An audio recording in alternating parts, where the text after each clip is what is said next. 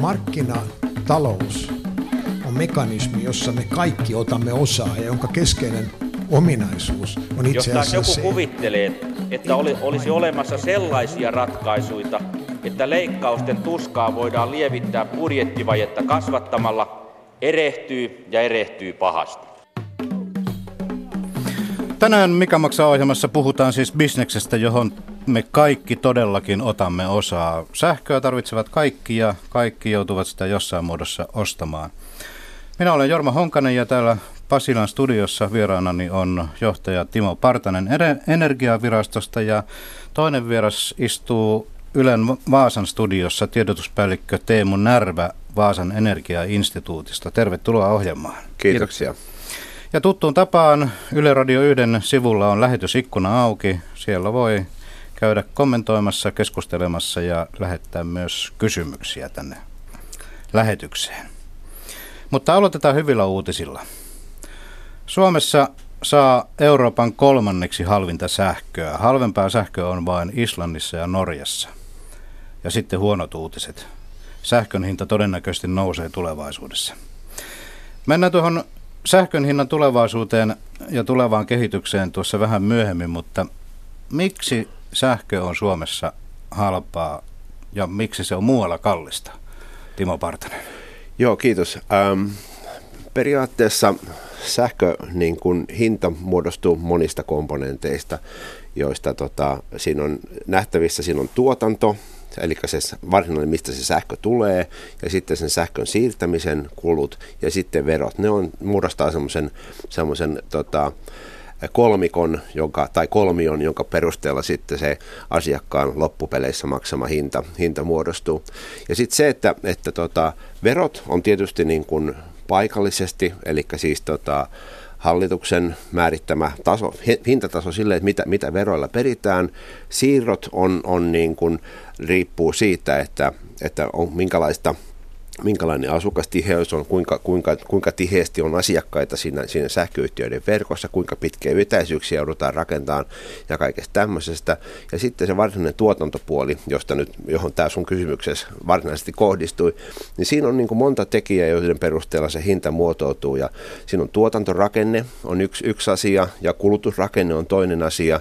Ja sitten se, että tota, minkä näköisiä hallituksen asettamia rajoitteita näille, näille asioille tulee. Esimerkiksi se, että kuinka vaikeaa on rakentaa, rakentaa voimalaitoksia, millaisia voimalaitoksia halutaan rakentaa, minkälainen, minkälainen topografia on. Eli esimerkiksi meillä täällä Pohjolassa meillä on, tai siis lähinnä nyt Ruotsissa ja Norjassa tietysti, Suomessakin meillä jonkin verran on, on vesivoimaa, mutta tota, lähinnä Ruotsissa ja Norjassa on paljon vesivoimaa sen takia, että siellä on vuoristoa, ja tota, kun vuoristoon sataa vettä, niin se, tota, se valuu alas, alas sieltä vuoristosta, ja sitä voidaan sitten käyttää vesivoiman tuotantoon. Ja vesivoima on erinomaisen hyvä, hyvä tuotantomuoto, sillä päästään, päästään niin kuin sinänsä hyvin halpoihin tuotantokustannuksiin. Ja kun meillä on tämmöinen pohjoismainen tilanne, missä tota, me voidaan, meillä on hyvät siirtoyhteydet Ruotsiin, me voidaan sieltä tuoda paljon vesivoimaa, niin tota, se tietysti laskee meidän, meidän tuotantokustannuksia täällä, täällä Pohjolassa.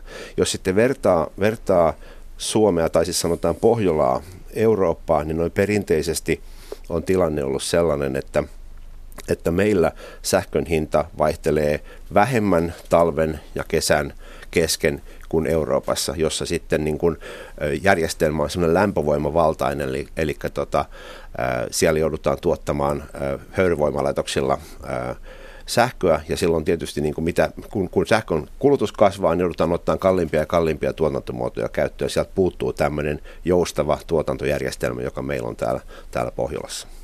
No entäs tuo verotus, onko se tiukempaa muualla Euroopassa? No verotuksella tietysti ähm, on, on niin kuin omat funktionsa ja mä nyt en niihin halua lähteä tässä puuttumaan sen enemmän, mutta, mutta sanotaan, että noin karkeasti samalla tasolla verotuksessa ollaan. Tietysti sitten täytyy ottaa huomioon se, että esimerkiksi Saksassa äh, on, on veroluonteinen maksu, jolla, jolla katetaan tämän uusiutuvan energian ää, tuotantotuet, ja se on, niin kuin, se on todella oleellinen komponentti siitä, mitä loppukuluttaja maksaa. Eli tota, se menee niin kuin verona, vaikka se on oikeasti semmoinen niin kuin, komponentti, joka, joka peritään kuluttajalta ja maksetaan sitten näille, jotka tuottaa tuulivoimaa tai aurinkovoimaa. Teemu Närvä. Joo, tähän oikeastaan samaan aiheeseen en nyt tota, kollegan tekstiä hirveästi tai samaa mieltä asioista, mutta ehkä yksi asia, mikä pitää muistaa, että Euroopassa kuitenkin tämä kuluttajan kuluttama sähkön määrä on huomattavasti pienempi. Ja että jos Suomessa ja Ruotsissa mennään jossain 9000 kilowattitunnin paikkeilla, niin Euroopan muissa maissa, niin, niin, niin Keski-Euroopassa 2-5 kilowattituntia. Eli Suomessa, Suomessa ja Pohjoismaissa niin varmasti tämä kuluttajan maksama sähkölasku on kuitenkin niin kuin euromääräisesti huomattavasti isompi. Et siinä mielessä, että aina puhutaan tietenkin tästä, että kun on, on tämä sähkö halvempaa, mutta kuitenkin sitä menee täällä huomattavasti enemmän. Et siinä mielessä, että, että onhan se hyvä, että se on halvempaa, että jos oltaisiin jossain Tanskan lukemissa, niin sehän olisi ihan tähtitieteellinen tämä kuluttajan maksama sähkölasku euromääräisesti. No teollisuuskin saa Suomessa sähkönsä samalla tavalla suhteellisen halvalla. Onko tämä merkittävä kilpailuetu Suomelle? Joo, totta kai. Totta kai. Jos teollisuus kuluttaa paljon sähköä, niin silloin se sähkö, sähkö on oleellinen, oleellinen komponentti heidän, heidän tuotantokustannusrakenteessaan ja, ja, ja tota, mitä halvempaa se sähkö on, niin sitä, sitä järkevämpää tietysti on tuottaa. Jostain syystä se aika usein unohtuu, kun kilpailukyvystä puhutaan. Tavallinen sähkönkäyttäjä, joka asuu kerrostalossa, maksaa tällä hetkellä Suomessa sähköstä, sähköstä keskimäärin tuommoiset 18 senttiä kilowattitunnilta ja omakotiasukas runsaat 13 senttiä kilowattitunnilta. Tosin sitten alueelliset erot on melko suuria.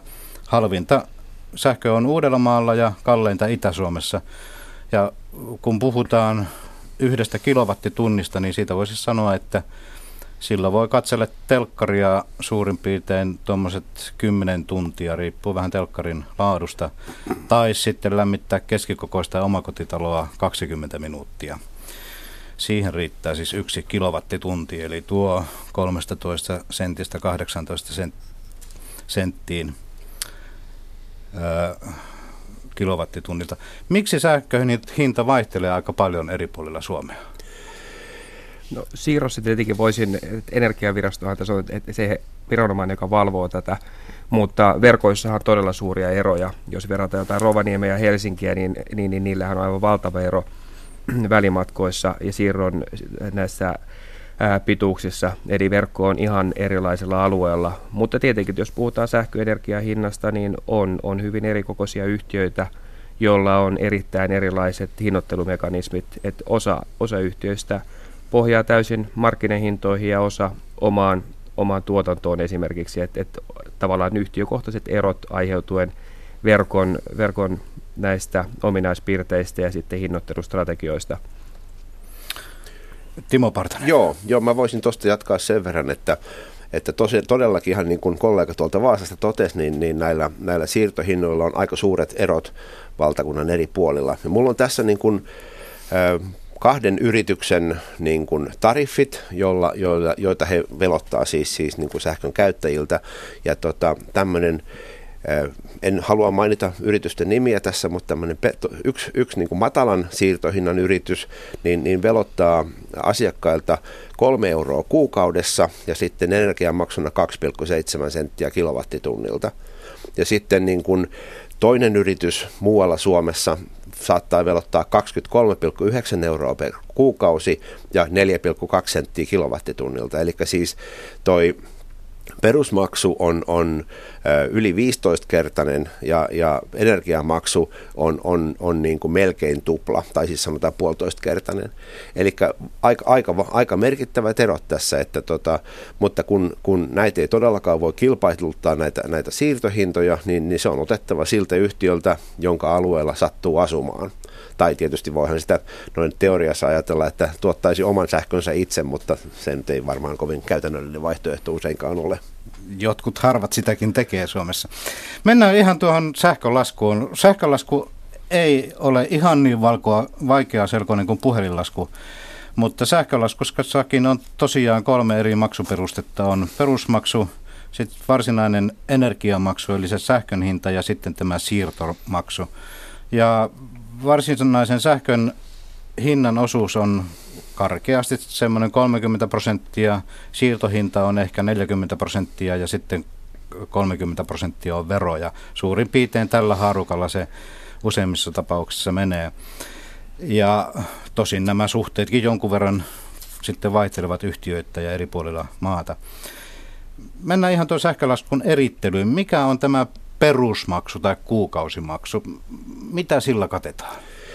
No siis meillähän on, on, on niin, kuin, niin kuin tässä on todettu, niin tota, nämä kolme komponenttia tässä, tässä sähkössä, eli siinä on se myynti ja, ja, ja tai se energiamaksu ja sitten se siirtomaksu ja sitten verot. Ja tota, sekä myyntiyhtiö että siirtoyhtiö niin kuin velottaa riippuen tietysti tapauksista ja kun, kun varsinkin myynti on, on täysin vapaata, niin he voivat muotoilla sen tariffinsa sillä tavalla, kun katsovat tarkoituksenmukaiseksi niin kuin saavuttaa kilpailuetua asiakkaisiin nähden. Mutta että periaatteessa ää, niin kuin noin, noin filosofisesti ajateltuna se perusmaksu tarkoittaa sitä, että, että maksetaan siitä, että, että on olemassa sellainen verkko, sellainen kapasiteetti, että se sähkö voidaan välittää sille loppukuluttajalle ja sitten niin kuin energiamaksu tulee noin, noin filosofisesti siitä, että, että asiakkaalla on, asiakas niin kuin käyttää sitä verkkoa ja, ja tota, annetaan asiakkaalle se palvelu, että se sähkö kuljetetaan kantaverkosta sille asiakkaan loppukäyttökohteeseen. Sitten se, että miten, miten myyntiyhtiö sitten oman, oman niin kuin hinnoittelunsa rakentaa, niin se tietysti rakentaa sen todellakin sillä tavalla, että haluaa, haluaa tehdä sen houkuttelevaksi asiakkaan kannalta, että asiakas pystyisi sitä käyttämään. Mutta jos me palataan vielä näihin, näihin kokonaisprosenttiosuuksiin, niin, niin mulla on tässä niin kuin tilasto ensimmäinen ensimmäistä tänä vuonna. Ja tämmöinen 5000 kilowattituntia vuodessa kuluttava asiakas, joka on sanotaan semmoinen kaukolämmitetty omakotitalo tai sitten semmoinen niin kuin hy, pa, melko paljon sähköä kuluttava kerrostaloasunto, niin sen keskihinta olisi ollut ensimmäinen ensimmäistä 15,57 senttiä per kilowattitunti. Ja siitä niin kuin myynnin osuus olisi 37 prosenttia, siirron 29 prosenttia ja verot 34 prosenttia, eli melko tarkkaan kolmasosa, kolmasosa, kolmasosa.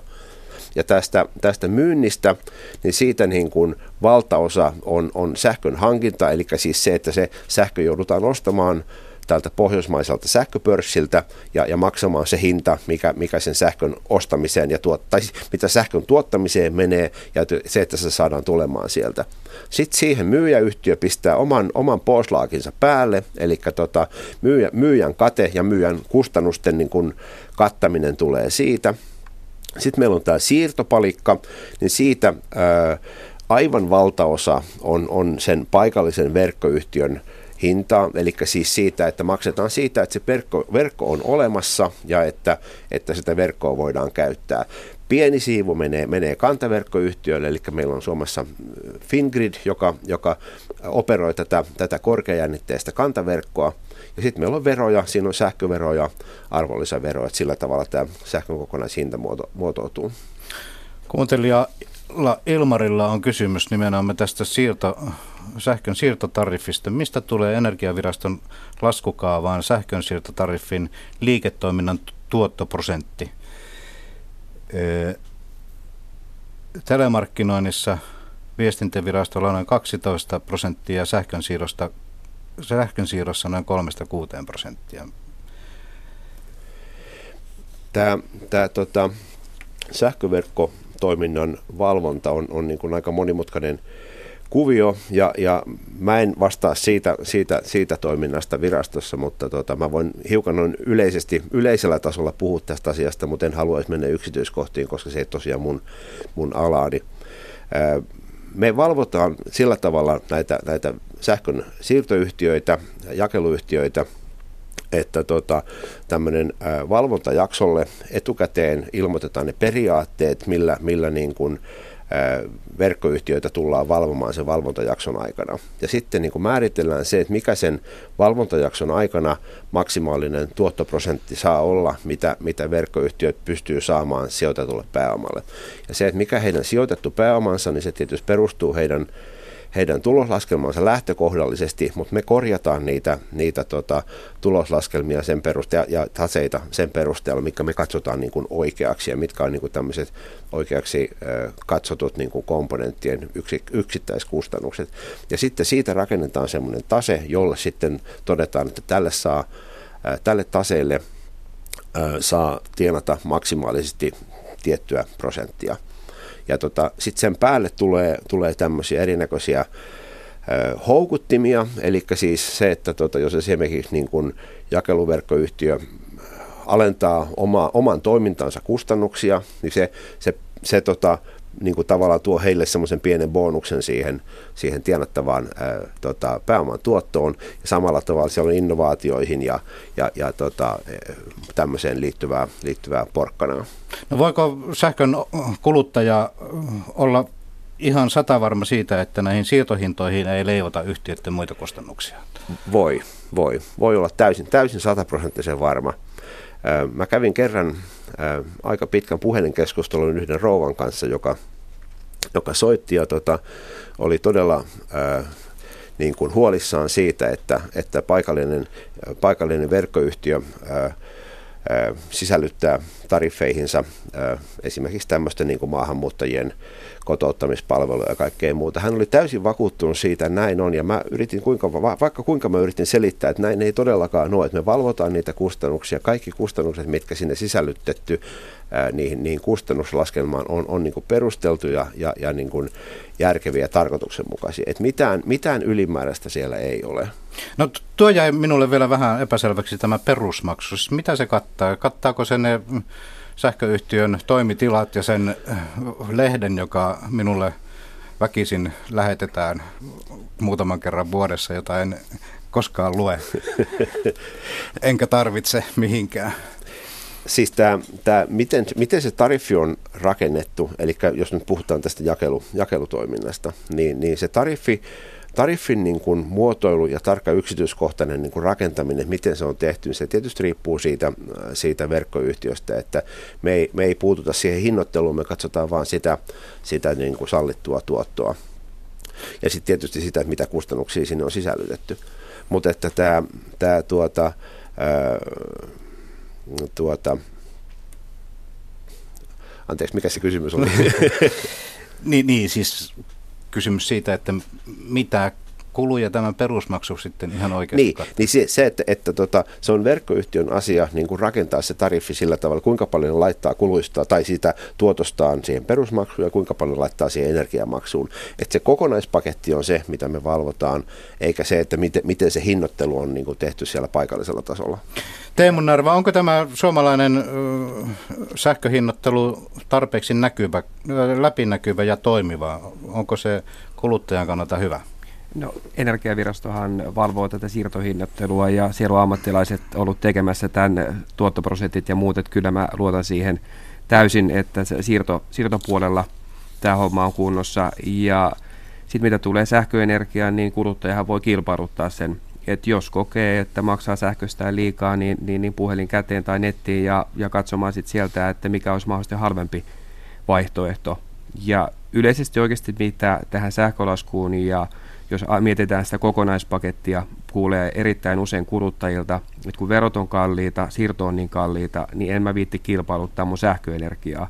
Mutta sehän mun mielestä ainakin erittäin hölmö logiikka, koska jos kokee, että maksaa siirrostaan liikaa ja sitten kokee vielä, että maksaa sähköstään liikaa, jolle voi tehdä jotain, niin tavallaan että kääntää sen toisenkin posken vielä. Että et ilman muutahan se silloin kannattaa, että pieni kiusa, se on se pienikin kiusa, että et silloin vaihtaa, vaihtaa halvempaan ja kun miettii suomalaista kuluttajaa noin muuten, joka saattaa ajaa 10 kilometriä halvemman bensan perässä ja käyttää siihen sen säästön, niin on se kumma, että jos joku semmoinen 450 ei, ei tässä sähkölaskussa säästönä kelpaa.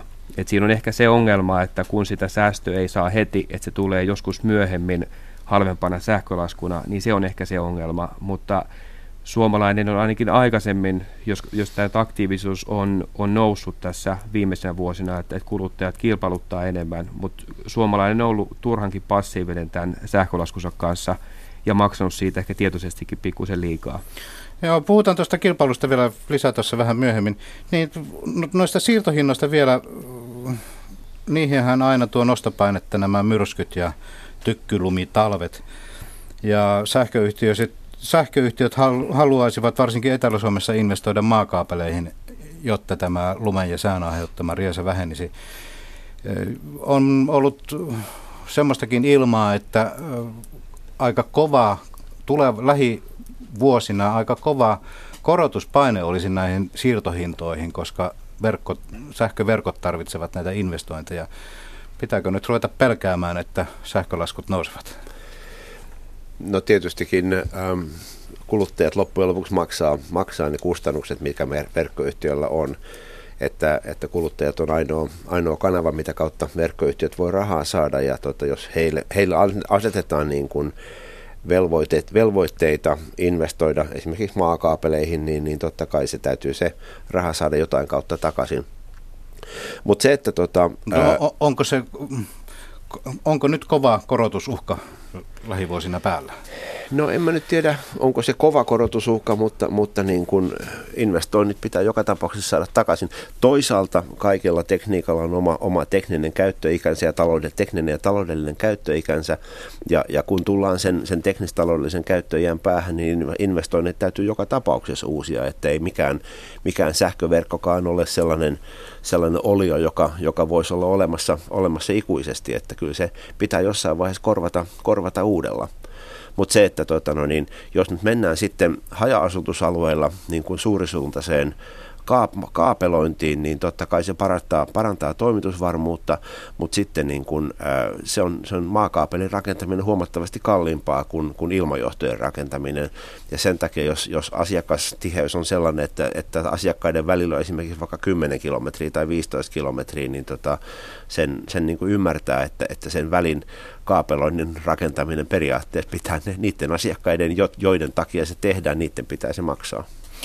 No nykyään sitten sähköyhtiöt tarjoavat asiakkailleen pörssisähköä. Mitä tämä tarkoittaa? No se tarkoittaa sitä, että, että asiakas maksaa tunneittain sen hinnan sähköstä, mitä se sähkö maksaa pörssissä sillä, sillä nimenomaisella tunnilla. Ja, ja tuota, kun asiakas ostaa pörssisähköä, niin silloin, silloin niin kuin riski hinnasta siirtyy kuluttajalle ja myyjäyhtiö voi myydä sitä niin kuin hyvinkin pienellä, pienellä katteella.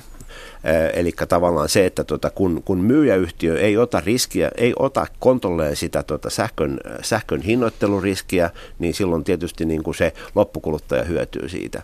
Ja tietysti tämä hintariski saattaa kuulostaa niin kuin, Ähm, suureltakin riskiltä, koska jos ajattelen, ihmiset yleensä ris- hintariskin suhteen ajattelee jotain pörssiosakkeiden tota, hintavaihtelua ja, ja tota, äh, kuitenkin niin, niin sähkön osalta äh, hintavaihtelut on ollut, ollut niin kuin hyvinkin maltillisia.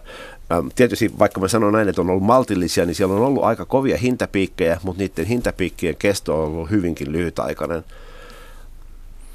Ja tässähän on näissä tuotteissa, mitä nyt niin nämä kuluttajille tarjotaan, niin on erilaisia malleja, että joillekin on näitä kuukausipohjaisia, että se vaihtuu kuukausittain hinta ja muutamilla on esimerkiksi tämmöisiä, esimerkiksi niin suoraan listahinnoissa tuotteita, että jossa se on kolmen kuukauden keskihinta, että kolmen kuukauden välein vaihtuu ja sitten se katsotaan markkinahintojen mukaan, että mikä se kuluttajalle määräytyvä hinta on. Ja tietenkin se yhtiö laittaa siihen oman katteensa päälle.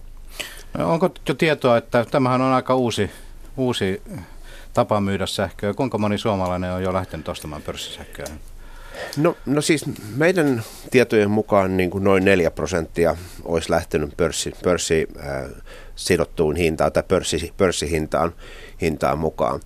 Siinähän tietysti sitten on, on monta eri vaihtoehtoa, niin kuin Teemu tuossa sanoi, niin, niin tota, on nämä tämmöiset kuukausituotteet, jossa, jossa se hinta vaihtelee kuukausittain, ja se on pörssisidonnainen, ja se on sen kuukauden, kuukauden keskihinta, johon tietysti tulee jonkin verran sitten poslaakia vielä siitä, että, että kun se kuitenkin se myyjäyhtiö ottaa sen kuukauden hintariskin. Jos me mennään ihan tämmöiseen tuntikohtaiseen tuotteeseen, mihinkä erinomaiset mahdollisuudet tuo tämä, että meillä, tämä seikka, että meillä on Suomessa niin kuin käytännössä kaikilla kuluttajilla on, on älykkäät mittarit, jolla tarkoittaa sitä, että se älykäs mittari rekisteröi joka ikinen tunti sen, että kun millä tasolla sähköä kulutetaan siinä tunnissa.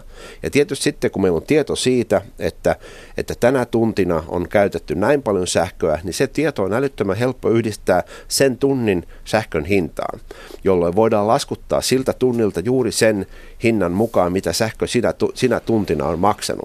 Ja tämä on se, niin kuin se lasku, laskupuoli, mutta sitten toinen puoli, joka on tässä se erittäin houkutteleva asia, on se, että jos kuluttaja haluaa, niin hän voi seurata sitä sähkön hintaa. Sähkön hinta niin kuin valmistuu, tai siis sanotaan, että sähköhinta lasketaan sillä tavalla, että se on käytettävissä niin kuin alkuiltapäivästä seuraavan vuorokauden sisällä, eli seuraavan puolelta alkavan 24 tunnin jakson, jaksolla, niin sähköhinta on silloin tiedossa, jolloin periaatteessa kuluttaja voi katsomalla niitä seuraavan päivän sähköhintoja, voi suunnitella sen, että mit, millä tavalla kuluttaa sähköä seuraavana päivänä. Jos siellä sattuu olemaan hyvin suuria hintapiikkejä seuraavana päivänä, niin voi sitten niin kuin vaikka pistää sähkölämmityksensä kokonaan pois yhden tunnin ajaksi, koska niin kuin vaikka, vaikka lämpötila ulkona olisi 30 astetta pakkasta, niin, niin ei, ei talo tunnissa mihinkään, mihinkään tuhoudu, jos, jos tämmöiseen on, on olemassa mahdollisuus ja jos tämmöiseen on halukkuutta. Ja sitten taas toisaalta voi seuraamalla sitä sähköhintaa, voi, voi niin kuin,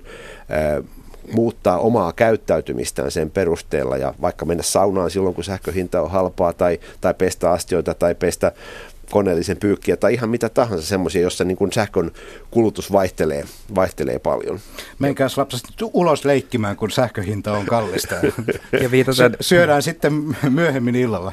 Viitaten näihin vielä suhteellisen alhaisiin vaihtolukuihin tähän markkinapohjaisiin tuotteisiin, niin yleisesti ottaen kuluttajat haluaa varmuutta – ja haluaa vakautta ja varmuutta ja tietoa siitä, että mikä se sähkön hinta on. Ja tässähän se, vaikka se nyt on ollut suhteellisen vakaa ja jopa voi sanoa, että ehkä niin kuin edullisempi kuin nämä perinteiset suomalaiset tuotteet, mitä kuluttajille on tarjolla, niin, niin on siinä kuitenkin se epävarmuus. Eli kuluttaja ei välttämättä uskalla eikä halua, ja toisaalta sitten se, että ei myöskään niin kuin jaksa seurata sitä sähköhintaa. Tämmöinen perinteinen tuote on niin sanotusti helpompi valinta. Joo, ihan, ihan varmasti. Siis se, että, että tota 4 prosenttia kuluttajista – ja tämä on nyt hiukan vanha tämä tieto, tämä on vuodet 2013 syksyllä ja varmaan tilanne on tästä muuttunut jonkin verran, mutta että 4 prosenttia olisi niin pörssisidonnaisissa tuotteissa, 16 prosenttia asiakkaista olisi tämmöisissä määräaikaisissa sopimuksissa ja 80 prosenttia on tämmöisissä perinteisistä toistaiseksi voimassa olevissa, missä, missä tota, kun myyjäyhtiö ilmoittaa, että sähköhinta tulee muuttumaan ensimmäinen seuraavaa kuuta, niin tota, sitten otetaan se vastaan, että no nyt se muuttuu taas se sähköhinta ja sitten se pysyy paikallaan tietyn aikaa ja taas sitten sähköyhtiö ilmoittaa sen, että nyt se sähköhinta tulee muuttumaan, mutta tosiaan aivan, aivan suuri, siis, siis tota no niin, neljä viidesosaa ostaa tämmöisellä perinteisillä sopimuksella, 16 prosenttia määräaikaisilla, mikä tavallaan kuvastaa ehkä sitten semmoista ää, niin kuin, riski, riskitasoa, että, että niin kuin haluaa, haluaa niin kuin välttyä siltä riskiltä, haluaa tietää, että voi, millä hinnalla se sähkön hankinta pitää budjetoida omassa henkilökohtaisessa budjetissa. Ja 4 prosenttia ostaa näillä tällä pörssisidonnaisella. Mutta tietysti niin tässä varmaan, mä uskoisin ihan, ihan niin kuin siihen, että, että nämä pörssisidonnaiset tuotteet on se, mihin suuntaan tämä asia on menossa. Et kun ihmiset huomaa sen, että ostamalla niin kuin suoraa tunneittain hinnoiteltua sähköä, he pystyvät säästämään omissa kustannuksissa, koska se sähkö kerta kaikkiaan on keskihinnaltaan halvempaa, plus se, että omalla käyttäytymisellä pystyy muokkaamaan sitä, kuinka paljon se sähkö itselle maksaa. Mutta tämä vaatii sitten asiakkaalta tämmöistä aktiivisuutta, että pitää tietää se oma kulutus ja, ja, ja sen vaihtelut eri aikoihin. Kannattaako käydä myös meteorologian peruskurssi, että no var, var, varmaan kannattaa. vaikutus. Joo, ja, ja, ja tota, juuri näin, juuri näin, että tota, se edellyttää kuluttajalta aktiivisuutta, mutta, mutta toisaalta sitä kautta on saavutettavissa etu. Kaikki ei tietysti koskaan tule haluamaan tällaista käyttäytymistä, että pysty se, haluaisi seurata sähköhinnan kehittymistä pörssissä ja sitten muokkaamaan omaa käyttäytymistä sen perusteella. Mutta mut tässä niin kun, visio, jos visioidaan hiukan tulevaisuuteen, niin varmasti tulee olemaan tämmöisiä toimijoita, yrityksiä, jotka tarjoaa kuluttajille tämmöistä palvelua. Sähköyhtiöt voi, voi itse tuottaa semmoista palvelua, että tota, no niin, äh, antaa, kulu, antaa, niin, hankkii kuluttajalta niin kuin, äh, tämmöisen valtakirjan, että he saa ohjata sen kuluttajan esimerkiksi sähkölämmitystä sen perusteella, mitä, mitä tota, hinnat on varmaan voidaan mennä siihen, että, että niin kuin tämä voidaan ohjelmoida tietokoneelle, että tietokoneen kautta niin kuin hinnan perusteella ohjataan, ohjataan sähkölämmitystä. Jos sanotaan, lähdetään töihin aamulla ja, ja talo jää tyhjilleen, niin, niin ei se paljon niin kuin pal- paljon ongelmia aiheuttaa, jos se hetke, korkeiden hintapiikkien ajaksi suljetaan se sähkölämmitys ja käynnistetään se taas sitten sit siinä vaiheessa, kun, kun sähköhinta on halvempaa. Tai, tai lämmitetään talo korkeampaan lämpötilaan ennen näitä hintapiikkejä, sitten suljetaan se sähkölämmitys siksi aikaa, kun, kun sähköhinta on korkealla. Kaikki näköisiä tämmöisiä mahdollisuuksia, tämä, että meillä on etäluettavat mittarit, meillä on pörssihinnoiteltu tuote ja tietotekniikka siihen yhdistettynä. Siellä on vain, vain taivas on kattuna sillä, mitä voidaan tehdä. No, uskoisin, että kuitenkin siis ihmisten mielenkiinto tämmöisiä tuotteita kohtaan tulee varmasti lisääntymään, mutta kuitenkin se uskoisin, että se suuri ryhmä, mitkä ei kiinnostu näistä, niin kyllä se, kyllä se varmaan erittäin isona kuitenkin pysyy. Että on ehkä tällä hetkellä hyvin pienen tämmöisen ehkä niin tekniikka segmentin jos nyt vähän niin kuin, toivottavasti kukaan ei pahastu nyt kun kuulee tämän, mutta, tota, no ei pahastu. mutta se, että ehkä se on, että pääsee niin kuin nippelitietoa sieltä säätämään ja muuta, niin onhan se siis, jos asiasta on innostunut, niin sehän on niin kuin loistava, loistava juttu, mutta mä uskoisin, että se kuitenkin pysyy hyvin pitkään suhteellisen pienen ryhmän, ryhmän tota, mielenkiinnon kohteena. No meneekö tämä tulevaisuudessa siihen, että sähkön voi ostaa optiona, että voi ostaa vuoden tai viiden vuoden sähköt jollain optiohinnalla etukäteen? Öö, joo, siis, siis tämä on, tää on myös hyvin mielenkiintoinen öö, niin kuin visio, mitä, mikä on olemassa. Öö, jotkut yhtiöt Suomessakin on jo alkanut tarjoamaan asiakkailleen sellaista palvelua, että – voi itse, ja tässä mennään taas tähän nippeli, nippeli tekniikkafriikki osioon, mutta, mutta että tota, sä voit itse katsoa niin kun, äh, sähköyhtiön nettisivulta se, että mi, miltä näin kun sähkön forward-hinnat näyttää, forward-hinnat näyttää, tarkoittaa siis sitä, että mi, millä hinnalla sähköä myydään tulevaisuuteen. Että voi ostaa, sanotaan nyt me ollaan, ollaan helmikuun lopussa, niin voisi ostaa periaatteessa vaikka maaliskuuksi sähköä tietyllä hinnalla, huhtikuuksi sähköä tietyllä hinnalla, ää, tota, no niin, kolmannelle kvartaalille tänne, tälle vuodelle, ensi talvelle, seuraavalle talvelle. Voisi nyt tällä hetkellä jo päättää se, että millä hinnalla mä haluan ostaa sähköä itselleni tulevaisuudessa. Ja, ja sitten siihen järjestelmään kuuluu vielä sellainen sellainen lisäominaisuus, että sitten niin kuin omalla, omalla, omaa käyttäytymistä, sähkön kulutuskäyttäytymistä muuttamalla pystyy vielä vaikuttamaan siihen sähköhintaan. Eli jos, jos sitten vielä siellä niin kuin käyttäytyy sillä tavalla niin kuin tavallaan niin kuin, sivistynyt kuluttaja käyttäytyy, että katsoo sähköhintoja ja, ja niin kuin muuttaa omaa käyttäytymistään sen perusteella, niin voi vielä niin kuin optimoida sitä sähköhintaa sitä kautta. Niin, tulevaisuus näyttää, mitä kaikkea tällä alalla – keksitään. Mennään sitten vähän tuohon sähkön tuotantoon. Uusiutuva energia äh, Suomen sähköstä on noin 40 prosenttia ja kovasti keskustellaan siitä, että miten tätä osuutta saataisiin kasvatettua. Tuulivoiman rakentaminen on ollut, on ollut Suomessa aika hidassa. Tanskassa tuulisähkön osuus on jo 40 prosenttia, meillä vaan tuommoiset 1,7. Öö, miten, voiko tuulivoimasta tulla Suomessa ikinä merkittävää? Sanotaan nyt semmoinen 10 prosentin osuus kaikesta sähköstä? No tämä viimeksi julkistettu energia- ja ympäristöstrategia, niin siinähän tavoiteltiin muistaakseni 2500 megawattia tuulivoimana niin kuin, installoituna kapasiteettina. Me ollaan menossa hyvää vauhtia sitä, sitä tasoa kohti, koska, koska meidän käytettävissä, tai siis määritelty tämä, tämä tukitariffi, syöttötariffin hintataso on sen verran houkutteleva, että näitä, näitä tuulivoimahankkeita kannattaa, kannattaa käynnistää. Siellä on ollut jonkin verran ongelmia luvituksessa ja tämmöisessä niin kuin paikallisessa vastustuksessa, mutta niin kuin periaatteessa niin kuin sen järjestelmän kannalta ei ole mitään ongelmaa siihen, etteikö tuulivoima saavuttaa sitä 2500 megawatin tasoa.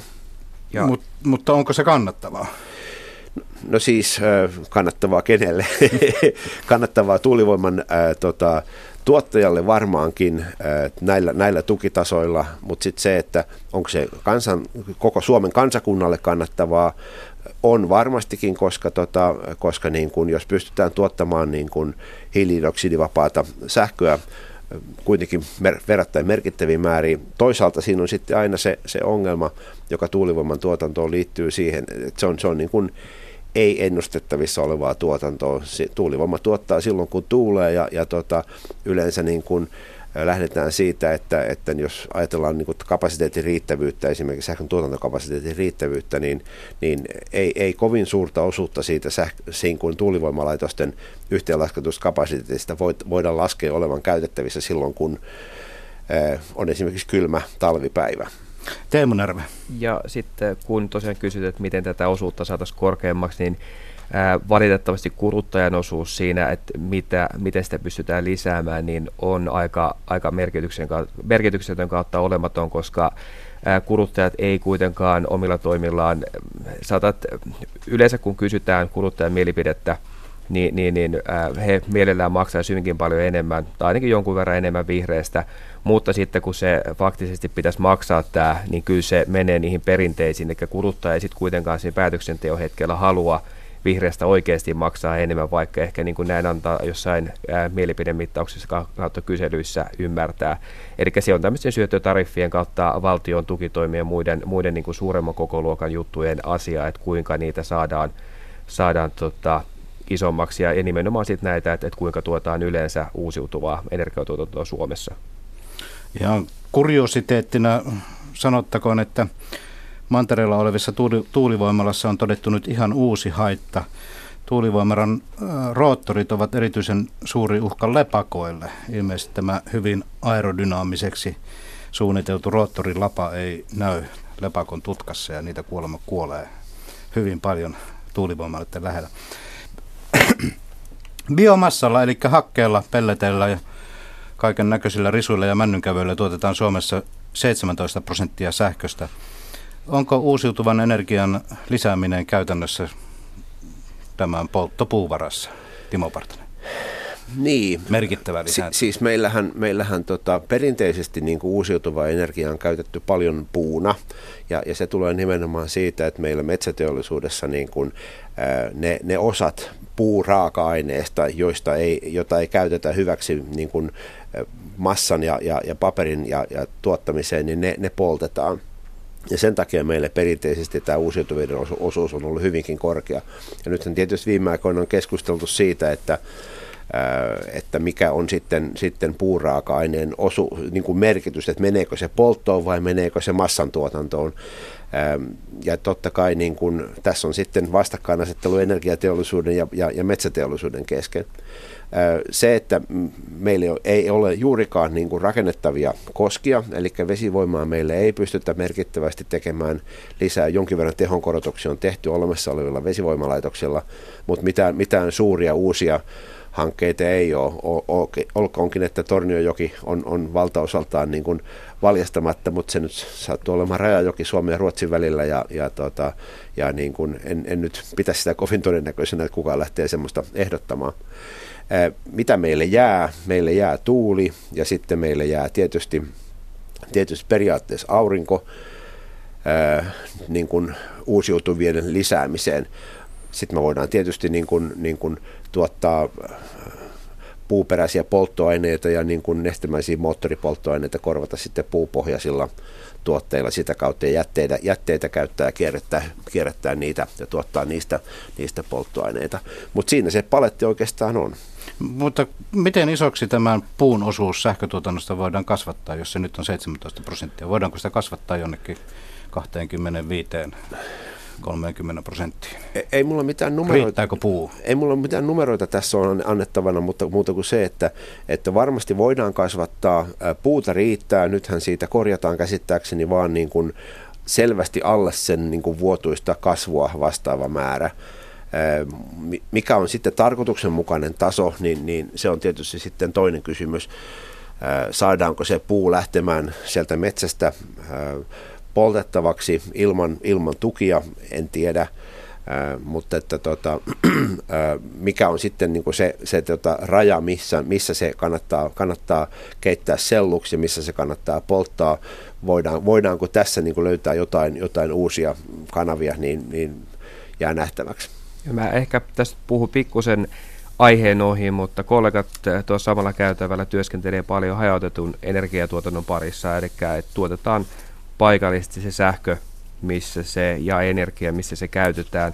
Ja, ja mielenkiinto tähän on lisääntynyt hyvin paljon ja, ja tämmöisiä niin kuin, tavallaan paikallisiin voimalaitoksiin, pientuotantoon, niin sitä ollaan varmaan lähitulevaisuudessa tekemässä paljon lisää. Et, et kyllä mä uskoisin, että tämmöisen niin kuin paikallisen energian paikallisen uusiutuvan energian määrä tulee ilman muuta lisääntymään tulevaisuudessa. Et se, et, et, ja varmasti tavallaan se, että et miten se taloudellisesti on järkevää, niin se, se myöskin tulee niin kuin ajankohtaisemmaksi, kun, kun nämä esimerkiksi niin kuin siitä saatavat, saatavat rahat kautta ne tuotantokustannukset alenee.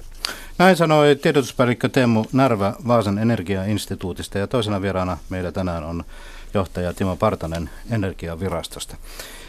Kolmannes sähköstä tehdään ydinvoimalla ja Olkiluotoon ollaan rakentamassa uutta voimalaa ja seuraavan voimalan rakentamistakin Pyhäjoelle suunnitellaan kiivaasti.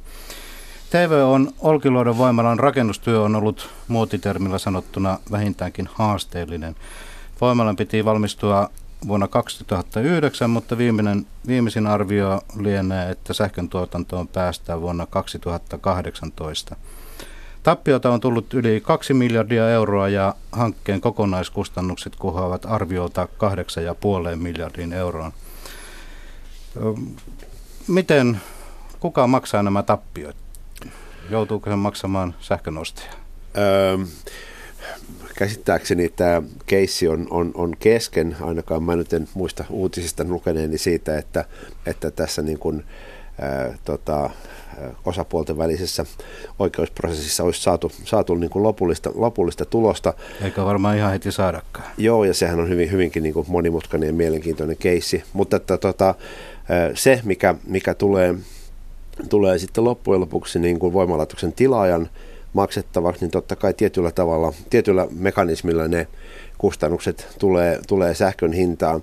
Nythän meidän täytyy sitten pitää mielessä myöskin se, että, että Olkiluodon laitokset on tämmöisiä niin sanottuja mankala, mankala-laitoksia, jossa sitten ne, ne tota, osakkaat saa sähkön käytettäväksi eh, omakustannushintaan. Eli he maksaa pääomakustannukset siitä ja sitten he saa sen sähkön, sähkön sieltä käytettäväkseen. Että tietyllä mekanismilla se totta kai heijastuu ö, suomalaiseen sähkön hintaan, mutta että ei, ei samalla tavalla kuin että, tota, että olisi kysymyksessä tämmöinen periaatteessa puhdas kaupallinen laitos. Niin, Olkiluodon uuden voimalan hinnaksi on arvioitu 8,5 miljardia ja se on iso summa rahaa. Minä teen ru- ruutupaperille laskelman, että mitä muuta tuolla summalla olisi saanut. Tuolla summalla olisi saanut kahdeksan Fortumin Naantalin uuden voimalan kokoista voimalaitosta. Ja tämän lisäksi raha olisi riittänyt vielä 6000 ison hakekoneen hankintaan ja 5000 täysperävaunun rekan ostoon. Ja tämän jälkeen vielä puun hankintaan olisi jäänyt yli 3 miljardia euroa. Ja jos näin rahat olisi käytetty, niin energian tuotanto olisi ollut käynnissä jo viisi vuotta, vähintään viisi vuotta, ja näin olisi tehty kotimaisen energiantuotantoon valtavan määrä työpaikkoja. Mitä asiantuntijat ovat mieltä minun laskelmasta? Varmasti ne pitää paikkansa, että jos sä oot ruutupaperille ne vetänyt siellä. Et en, en kyllä niin kun kiistä ollenkaan näitä. Et kyllä siihen varmaan olisi jotain muutakin vielä saanut, saanut päälle, mutta valtavia summiahan noin no tietenkin on. Niin, onko tässä järkeä? Timo Partanen. No siis, äh, tota, äh, tämmöinen jälkikäteinen viisaus on tietysti hirveän hyvä missä tahansa päätöksissä, että, että tota, jälkikäteen katsottuna tietystikin niin kuin, jos olisi tehty toisella tavalla, niin ehkä olisi vältytty, vältytty näiltä, näiltä ongelmilta, mutta nyt kelloa vaan ei voi kääntää taaksepäin ja mennä takaisin siihen aikaan, kun voimalaitoksen tilauspapereita allekirjoitettiin. No kovasti puhetta on riittänyt myös tästä Pyhäjoen uudesta hankkeesta. Ja on arveltu sitä, että Suomi joutuu jotenkin outoon valoon, jos ruvetaan näin pitkälle menevään yhteistyöhön Venäjän valtion omistaman Rosatomin kanssa. Mitä mieltä olette, jos onko Suomen maine jotenkin vaarassa, jos Rosatom päästetään Suomeen tuottamaan sähköä? Voisiko käydä esimerkiksi niin, että Ruotsi ja Norja kieltäytyvät ostamassa, ostamasta Suomen mahdollista ylijäämäsähköä, kun siinä on tätä puuttisähköä seassa? Ähm, energia-ala on siinä mielessä niin kuin erikoinen ja, ja haasteellinen, että tota, investoinnit, mitä tehdään, ne on yleensä hyvin pitkävaikutteisia. Eli nyt, jos lähdetään voimalaitosta rakentamaan, niin kuin tässä Olkiluoto kolmosen osaltakin todettiin, niin se on jo, jo niin kuin paljon myöhässä, mutta sitten se, että kun tehdään, tehdään voimalaitosinvestointeja, niiden teknistaloudellinen vaikutusaika on, on siis kymmeniä vuosia, 50-60 vuotta saattaa olla. Että tota, niin kuin hyvin nopeilla tämmöisillä poliittisilla niin kuin, ilmastonmuutoksilla, niin ei niille kannata hirveästi pistää painoa, koska kuitenkin ollaan tekemässä investointeja todella pitki, pitkiksi ajoiksi. Ja se, että, tota, että, että miltä se näyttää sen, sen hetkisessä tilanteessa, niin se saattaa näyttää joltain tänään ja joltain toiselta huomenna.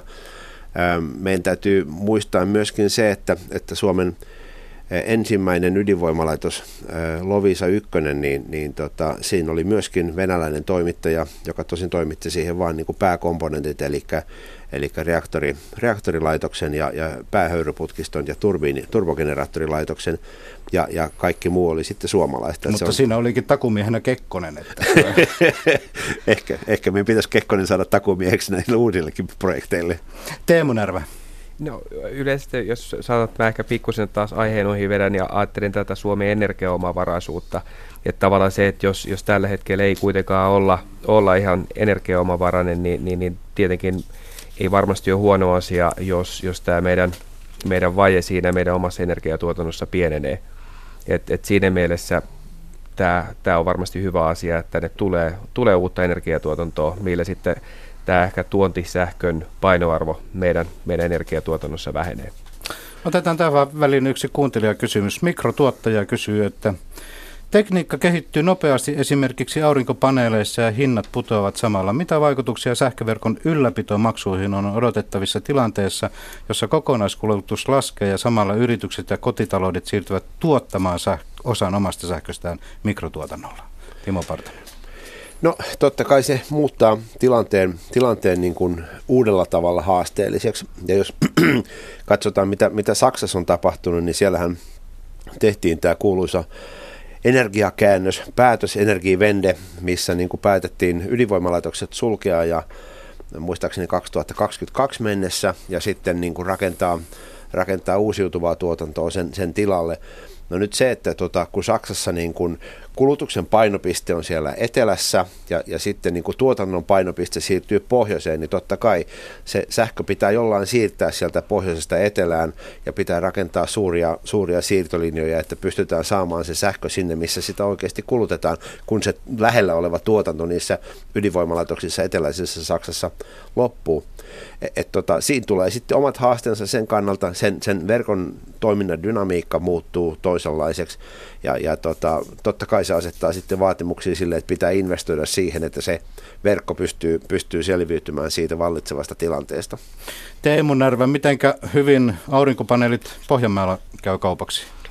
Tähän, tähän en osaa sanoa, mutta tietenkin jos ajattelin nyt tätä kuluttajan omaa pientuotantoa, niin varmasti siihen olisi paljon tehtävissä, että miten kuluttajia entistä enemmän kannustetaan siihen, että ne paneelit kannattaa laittaa. Ja ehkä myöskin niin kuin tämmöistä kuluttajavalistusta kannattaisi lisätä, että, että mitenkä ehkä semmoiset, jotka ei siitä asiasta niin kiinnostuneita on, niin, niin, niin ottaisi ehkä tämän enemmän omaksi asiakseen, että voisi vois tämmöistä omaa tuotantoa tehdä. Ja, mutta onhan siinä tietenkin ongelmia, että, että sit jos kuluttaja haluaa myydä sitä omaa tuottamansa sähköä eteenpäin, niin sitten siinä tietysti tulee rajoitteita mahdollisesti verkon ja, ja muiden tämmöisten niin kuin lainsäädännöllisten asioiden puolelta. Ja sitten tietysti niin kun, jos, jos kuluttaja tuottaisi äh, itse sähköä, siis tämmöinen prosumer, äh, mikä on englanninkielinen termi, joka yhdistää kuluttajien ja tuottajan, niin tota, silloin tarvittaisiin sellainen kaksisuuntainen mittarointi, joka, joka mittaisi sekä, sekä niin kuin verkosta kuluttajalle menevän sähkön tunneittain, plus sitten kuluttajalta verkkoon päin menevän, tai, tai, tai prosumerilta verkkoon päin menevän sähkön, koska siis sähköhinta vaihtelee tunneittain, niin se, että milloin se on tuotettu ja milloin se on kulutettu, niin niillä on silloin merkitystä sen kokonaisuuden kannalta. Ja tietysti se hinnoittelu pitäisi sitten jotenkin, jotenkin saada, saada, saada järkevälle tasolle. Tämähän on hyvin pientä meillä vielä tämmöinen, tämmöinen mutta varmaankin tulevaisuudessa rupeaa lisääntyä nämä tämmöiset keissit. Ja uskoisin, että tämä aurinkopuolen juttu, niin että kun nämä kennojen hyötysuhteet paranee, niin mä uskon, että tulevaisuudessa varmasti tämä on entistä isompi osa, että kun tämä teknologia kehittyy ja, ja hinnat alenee, niin kyllä ne pikkuhiljaa enemmän ja enemmän tulee useimpien kuluttajien saataville. Et kyllä mä uskon, että Pohjanmaallekin varmaan tämä kauppa, jos ei ole, niin on vielä kiihkeätä, niin, niin ne varmaan lähivuosina tulee niin kuin kasvamaan. Kuuntelijan nimimerkki Maalainen sanoo, että siirtoyhtiöt kaapeloivat verkkoja sähkökatkojen takia. Asun alueella, jossa uudet johdot kulkevat peltoalueella. Kansantaloudellisesti ei ole järkevää kaapeloida, mutta varma tuotto houkuttelee siirtoyrityksiä kaapeloimaan. Jos aitoa kilpailua olisi, kaapelointia ei tehtäisi. Tässä oli eriävä mielipide tähän kaapelointiasiaan. Mutta puhutaan lopuksi vähän tuosta kilpailutuksesta.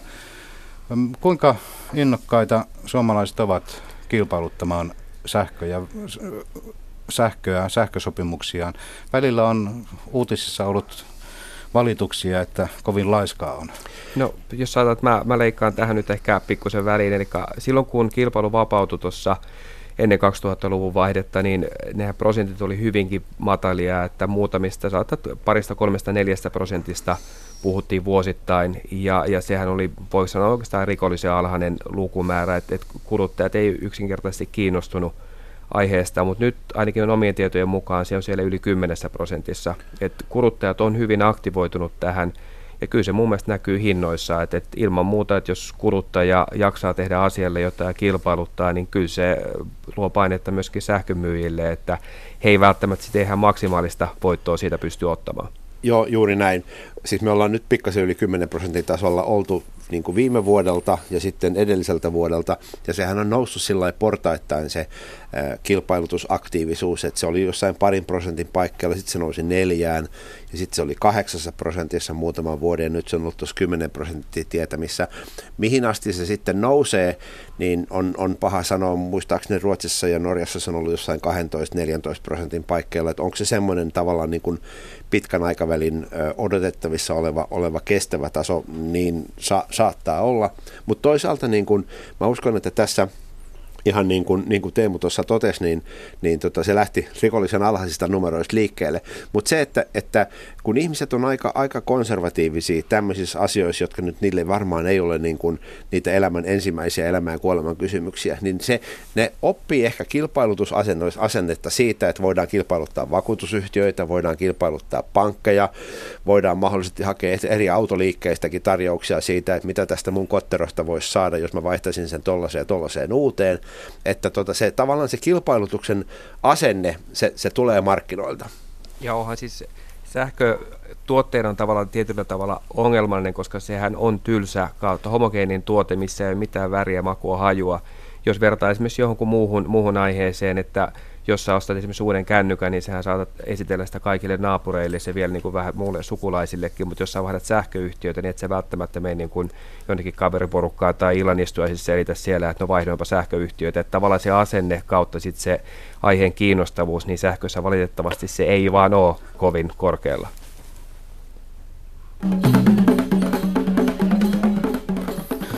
Ja sitten lopuksi mennään viikon talousvinkkeihin. Teemu Närvä, mikä on sinun vinkkisi? No itse asiassa tämä, on, tämä ei ole vinkki, vaan tämä on varma, varma neuvo, että kun suomalaiset, Suomessa on hyvää sarjakuvaa, niin, niin, niin kehotan ihmisiä ostamaan, ostamaan suomalaista sarjakuvaa ja pistämään sen 80 vuodeksi piiloon ja, ja sen jälkeen myymään isolla voitolla. Ja jos tämä sattuisi olemaan huono vinkki, niin ainakin lapsilla on hyvää luettavaa, että, että tässä mun, mun tota, säästöneuvo suomalaisille ihmisille. Hyvä. Timo Partanen, mikä on sinun vinkkisi? Kilpailuttakaa ihmiset innokkaasti sähköä ja pakottakaa sähkömyyjäyhtiöt tekemään siitä sähköstä mielenkiintoinen tuote. Tässä oli tämä kertainen Mikä maksaa ohjelma. Kiitoksia vieraille ja kiitoksia kaikille kuuntelijoille ja kuulemiin ensi viikkoon.